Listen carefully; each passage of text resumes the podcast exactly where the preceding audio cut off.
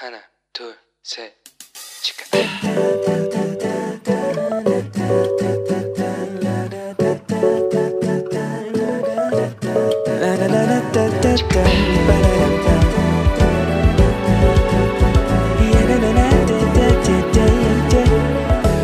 Here we go.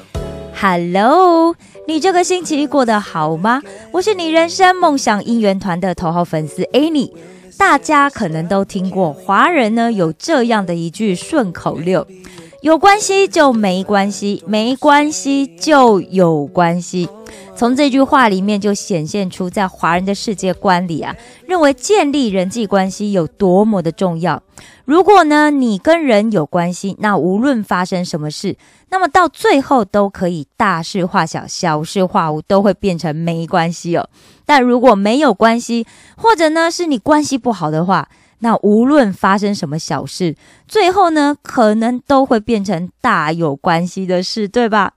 我觉得这一句话套在我们跟上帝的关系里，似乎也很受用。如果我有跟上帝建立一个良好的关系的话，那不管我人生遇到什么风险，上帝都会帮助我平安的度过。但是如果上帝根本就不认识我，我跟上帝也毫无相关的话，哇，那就算只是遇到一个小水洼，最后呢，都可能会变成淹没我的深坑大洞啊！不知道大家的想法是什么呢？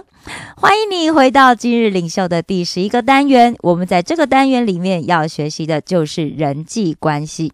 那今日领袖单元呢，是由希望之书以及美国领导学界、管理界的传奇大师约翰麦斯威尔牧师他所率领的 Acquit 装备施工、戏剧圣经，还有我们哇 CCN 中文台共同制作播出。上个礼拜我们谈过了，关系需要领袖致力于了解、爱和服侍他的跟随者。关系需要领袖致力于了解、爱和服侍他的跟随者。那我们呢也一起做了人际关系的测验，不知道大家上个星期有没有去检视自己是如何跟其他人建立关系的呢？那我们在人际关系里面要学习的两个关键问题，上次我们最后有提到，第一呢就是为什么好的领袖要花时间建立关系？因为人们想要跟随能够了解他们、爱他们，并且帮助他们达到个人目标的领袖。第二，为什么有潜力的领袖们应该服侍别人呢？当你以投资在他人生命，看着他们成长并成功来服侍时，你将得到无比的喜乐。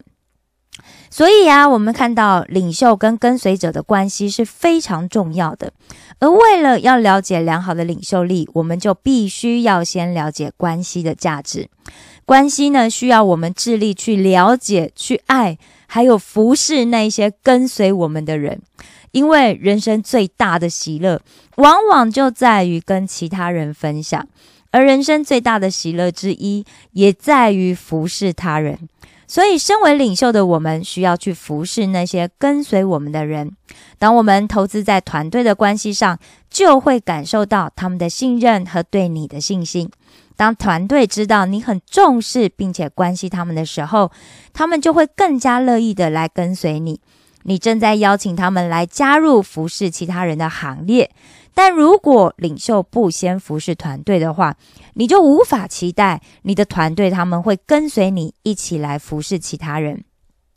现在呢，我要请大家一起翻到学生手册的第四十一页，让我们一起来学习服呃领袖服侍他人的六种方法。准备好了吗？请写下来哦。第一个是尽你所能，尽你所能。乐意付出并超乎要求。其实我以前在做财务顾问的时候，学到一件让我觉得我可以跟其他人变得很与众不同的一个很关重要的一个关键，那就是我永远会做的超乎他人的期待。也就是说，如果我现在在跟他建立关系，这个人他其实只期待我会做一二，或者是我也只承诺我只做一二，那我在下一次见到他的时候，我就会尽可能的做到三四五。其实不需要开口，我就会去想说，他可能还会需要一些什么，然后并且尽可能的去照顾他，他可能会面临，而且很需要，但是呢，他却从来没有想过的需要。所以当我这样子做的时候呢，呃，然后对方就会特别的感觉到说啊，他真的很被我重视，因为连他没有想到的可能会发生的这些我都想到了。但是呢，你因为要可以这样做，对不对？所以那就一定是量身定制，你就不太可能是一种罐头式的哈。所以每一个人他都是不一样的。来，那第二个是什么呢？第二个是为他人提供他们无法。为自己做的事，为他人提供他们无法为自己做的事，譬如提供特殊技能、呃资源，还有连接，并且乐意去帮助其他的人。像我有位朋友，我就呃，他非常会做影像编辑哦。那大家知道，其实很多时候，就教会里面，不管是做见证啊，或者是你上课啦，或者是成果发表啊，如果 PPT 上面再加一个影片的话，哇，大家会本来快要睡着了，那效果就大家都突然醒来了，又要放影片哦，所以效果可能加倍的好哦。但是呢，在教会里面呢，因为通常会做影像编辑的人其实没有那么多啦。所以，像我这位朋友呢，他就很乐意去协助做这样子的事情。有时候我们擅长做的一些事啊，我们自己可自己可能不觉得说哦，那个有多难啊，觉得蛮不会啊，蛮简单的啊。可是对其他人来讲啊，其实可能就是一种难上加难的事哦。所以，如果可以为他人提供他们无法做的事的话，会非常，人家会非常的开心哦。好，第三个是什么呢？第三个就是第一个挺身而出。第一个挺身而出，不要去冷眼旁观哦。当有需要或者是有机会的时候，请成为第一个给予帮助的人。其实现代社会，大家都尽量不去管其他人闲事，对不对？因为现在就经常你会看到一些新闻，就讲说什么，哎，有些人利用其他人的热心呐、同情心呐，然后其实是骗人呐，设下一些诈骗的陷阱啊，或是就有人被伤害了。但是我相信呢，大家现在有一定的一个辨识力哦。像我昨天看到一个，就是在我录音的昨 呃写稿子的昨天哦，其实录音已经又过了好几天，有看到韩国一个新闻，他讲说有一个六十几岁的独居的老先生，他在进入一个商业大楼之后，他就突然瘫坐在地上，因为门跟门中间不是有那个空格嘛，对不对？然后他就先坐在那边啊，过一会之后他休息一会就很努力的站起来，然后就开了第二道门之后，他又没办法，他又坐下了。好，那这坐了。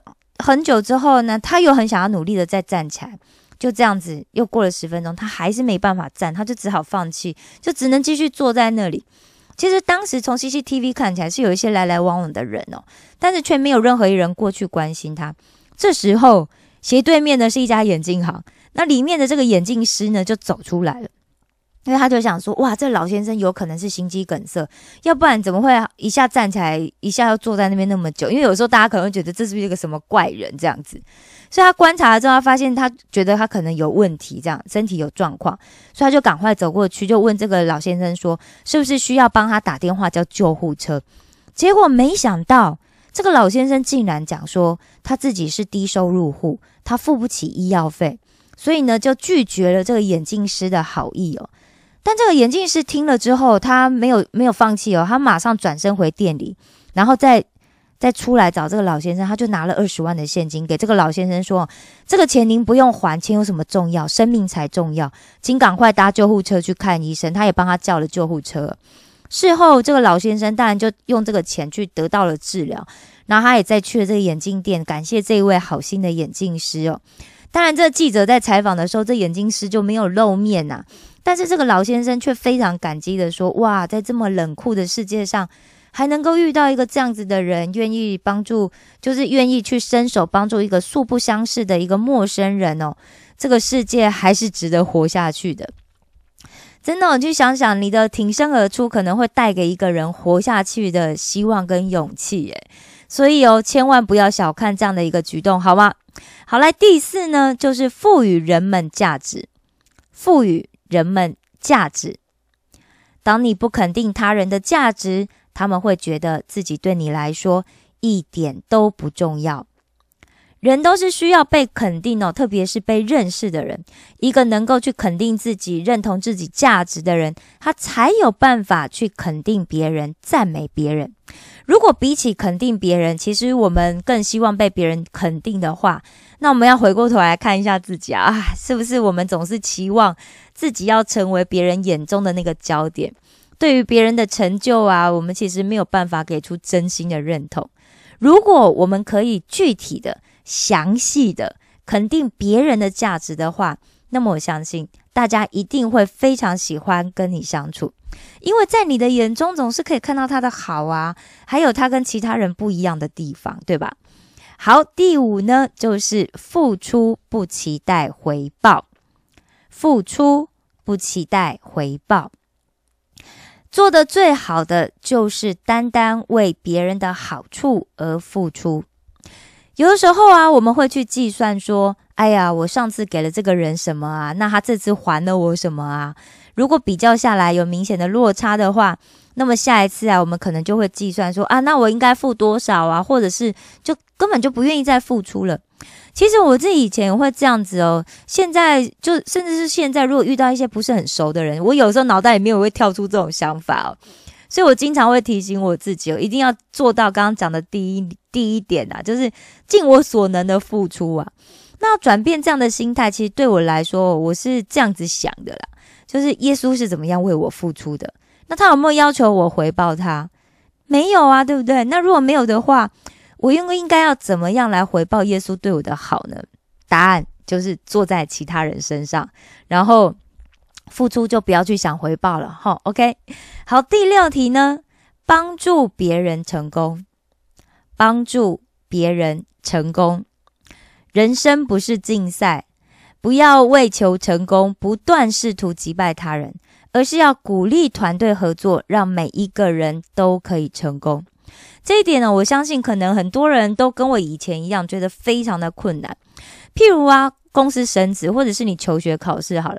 假如这个这个这个课呢，它是相对评价。假如我帮我的同学取得了考试的好成绩，哇，A 有三十趴，B 有三十趴，C 有四十趴的话，那我就排名不就被往下挤了嘛，对不对？那我成绩是不是就往下掉？又譬如啊，以前在公司里面工作，你往上面管理值是不是越来越少，对不对？那如果我在工作上面帮助了其他的人，他工作表现很好，他升职的话，那势必我就不能升职啦，对不对？而因为升职代表什么？薪水会变多嘛，所以我当然不能帮助别人啊，对不对？甚至呢，我刚出社会的时候，我印象很深刻哦，那时候的主管还跟我讲说：“你哦要踩着别人的头往上爬。”哇，我觉得非常可怕，我怎么会跟到这种主管？哈，我真的觉得这。这会让你把身边的每一个人都变成敌人呢，好可怕哦！这个创建这个情境式领导的这个肯布兰加教授，在他和著名的激励大师雪尔登包勒斯他们所写的一本书叫做《共好》里面，他提到印第安人从中国人学来的这个共好的一个观念哦。所以印第安人呢，就把中国人的这个智慧融入大自然的奥妙里面，体现出共好有三个主要精神：一个是松鼠的精神，第二个是海狸的方式，第三是野雁的天赋哦。但是呢，下次我再有机会再来跟大家分享这三个主要精神哈。但是呢，我要讲的是共好的定义是这样子的：所谓的共好，指的是人人以正确的方式做正确的事，并且会得到正确的报酬。其实我我觉得，在这边讲到的，以正确的方式做正确的事，我认为那就是帮助别人成功啊。当然呢，他他讲到说你会得到正确的报酬，其实当然是指一个很明显的报酬啊。但我要告诉各位，各位，我们的报酬不在眼前呐，不在这个世界上，我们的报酬在哪里？对，我们的报酬在天堂，好吗？不要为眼前的事情而感到这个哦，就感到失望哦。我想我们要追求的不是这个共好而已啊，我们是希望别人比我还要好，这样子的境界，其实想想真的是很不容易呀。但是呢，也不见得我们做不到。譬如，我觉得像棒球啊、篮球、足球这些运动运动比赛，其实他们都是有著名的选手，对不对？那背后呢，帮助他们成为一名优秀选手的，通常是教练。那教练呢，就是一位希望可以帮助选手比他自己的表现更好的人哦。所以，约翰麦斯威尔牧师说：“如果你想尽可能成为最好的领袖，不管你有多少领导才能，你都必须要先成为仆人领导。”那现在呢，就让我们一起来看看圣经里面耶稣是如何以身作则的教导我们，好吗？那当我在念故事的时候啊，请大家翻到学生手册的第四十一页，做几个动作。第一，把耶稣所说的话下面画底线，好，把耶稣所说的话下面画底线。第二呢，圈出耶稣做的事情，好，耶稣做了哪些事情，请把它圈起来。第三，把证明彼得了解耶稣教导的字句呢，把它框起来，用长方框把它框起来，哈，好吗？准备好了吗？好，那让我们来进入今天的经文阅读。耶稣以服侍来领导，耶稣是领袖的最佳榜样，并展现如何了解和服侍他人。耶稣坐下，叫十二使徒到他面前，对他们说。谁要居首，谁就得居后，做大众的仆人。于是他找了一个小孩子来，叫他站在他们中间，又抱起他，对他们说：“为了我而接待这样一个小孩子的，就是接待我。接待我的不仅仅是接待我，也是接待差我来的那一位。”接近地上工作的尾声时。耶稣最后想要展现他对门徒们的爱的行动。耶稣和他的门徒在吃晚饭的时候，魔鬼已经控制了加略人西门的儿子犹大的心，使他决意出卖耶稣。耶稣知道父亲已经把一切的权利交给他，他知道自己是从上帝那里来的，又要回到上帝那里去。他从席位上起来，脱了外衣。拿一条毛巾束在腰间，后倒水在盆里，开始替门徒们洗脚，又用毛巾擦干。他来到西门彼得跟前的时候，彼得说：“主啊，你替我洗脚吗？”耶稣回答：“我所做的，你现在不知道，日后你就会明白。”耶稣彼得说：“我绝不让你洗我的脚。”耶稣说：“如果我不洗你的脚，”你跟我就没有关系了。西门彼得说：“主啊，这样的话，不止我的脚，连我的手和头也洗吧。”耶稣说：“洗过澡的人全身都干净了，只需要洗脚。你们是干净的，但不是每一个人都干净。”耶稣已经知道谁要出卖他，所以说不是每一个人都干净。耶稣洗完了他们的脚。穿上外衣，然后又回到自己的座位。他问门徒们：“我刚才替你们做的，你们明白吗？你们尊我为师为主，这是对的，因为我本来就是。我是你们的主，你们的老师。我尚且替你们洗脚，你们也应该彼此洗脚。我为你们立了榜样，是要你们照着我替你们做的去做。”我慎重的告诉你们，奴仆不比主人大，奉差遣的也不比差遣他的人重要。既然明白这事，你们若能够实行，是多么的有福啊！接下来，让我们再听一次圣经里的原文：《马可福音》九章三十五到三十七节。耶稣坐下，叫十二个门徒来。若有人愿意做首先的，他必做众人幕后的，做众人的用人。于是领过一个小孩子来，叫他站在门徒中间，又抱起他来。凡为我名接待一个像这小孩子的，就是接待我；凡接待我的，不是接待我，乃是接待那差我来的。约翰福音十三章一到十七节。逾越节以前，耶稣知道自己离世归父的时候到了。他既然爱世间属自己的人，就爱他们到底。吃晚饭的时候，魔鬼已将卖耶稣的意思放在西门的儿子加略人犹大心里。耶稣知道父已将万有交在他手里，且知道自己是从神出来的，又要归到神那里去，就离席站起来，脱了衣服，拿一条手巾束腰，随后把水倒在盆里，就洗门徒的脚，并用自己所束的手巾擦干。来到西门彼得，彼得对他说：“主啊，你洗我的脚吗？我所做的，你如今不知道，后来必明白。你永不可洗我的脚。我若不洗你，你就与我无份了。主啊，不但我的脚，连手和头也要洗。凡洗过澡的人，只要把脚一洗，全身就干净了。你们是干净的，然而不都是干净的。耶稣原知道要卖他的是谁，所以说你们不都是干净的。耶稣洗完了他们的脚，就穿上衣服，又坐下，对他们说：“我向你们所做的，你们明白吗？你们称呼我夫子，称呼我主，你们说的不错，我本来是。我是你们的主，你们的夫子，尚且洗你们的脚，你们也当彼此洗脚。我给你们做了榜样，叫你们照着我向你们所做的去做。我实实在在的告诉你们，仆人不能大于主人，差人也不能大于差他的人。你们既知道这事，若是去行，就有福了。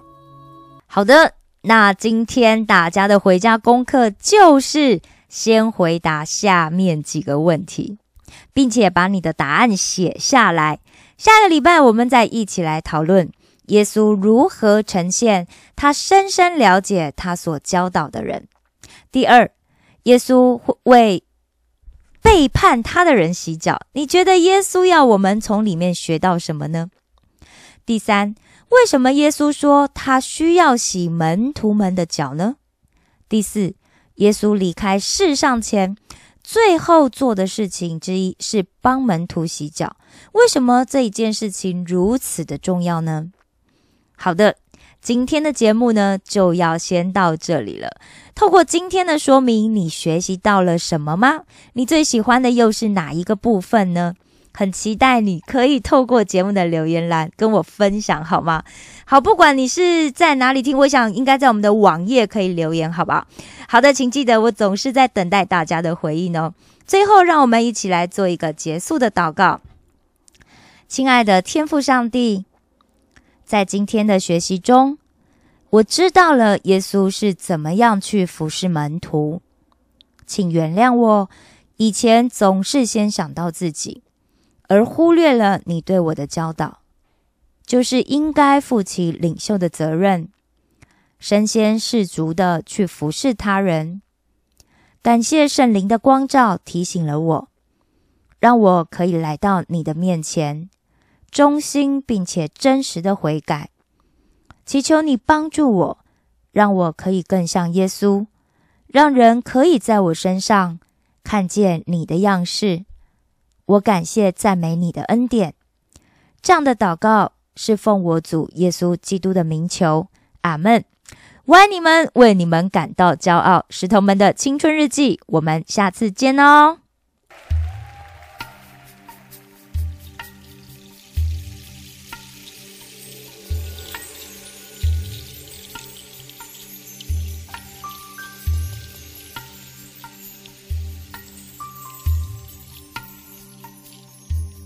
많은 이들 말하고 많은 이들 노래는 하지만 정작 가진 않는 길 두려운 생각보다 많이 힘들고 험한 길보단 그저 말로만 가려기에 점점 멀어져만 가네. 내게 생명 주었던 그길. 점점 이용하려 하네. 내게 사랑 주었던 그길.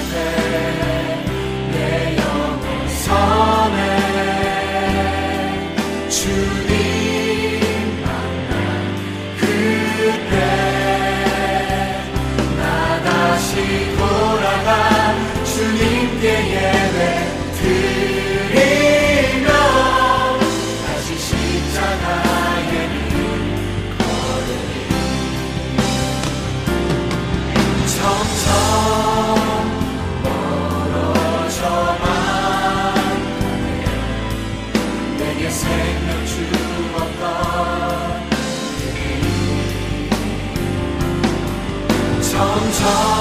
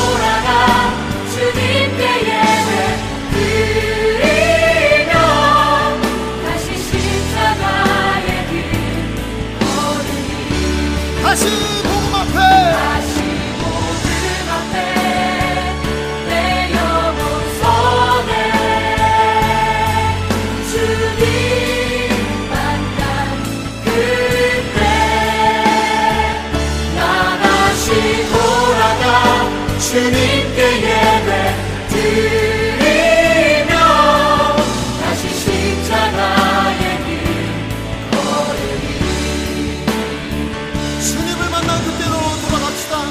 주님을 만난 그때 복음을 들었던 그때로 돌아갑시다. 주님을 만나 기뻤던 사랑스러운 그때 그때로 다시 돌아가 주께서 우리에게 맡기신 교회를 돌아보며 이 땅을 위해서 다시 한번 기도하며 나아갑시다. 기도하겠습니다.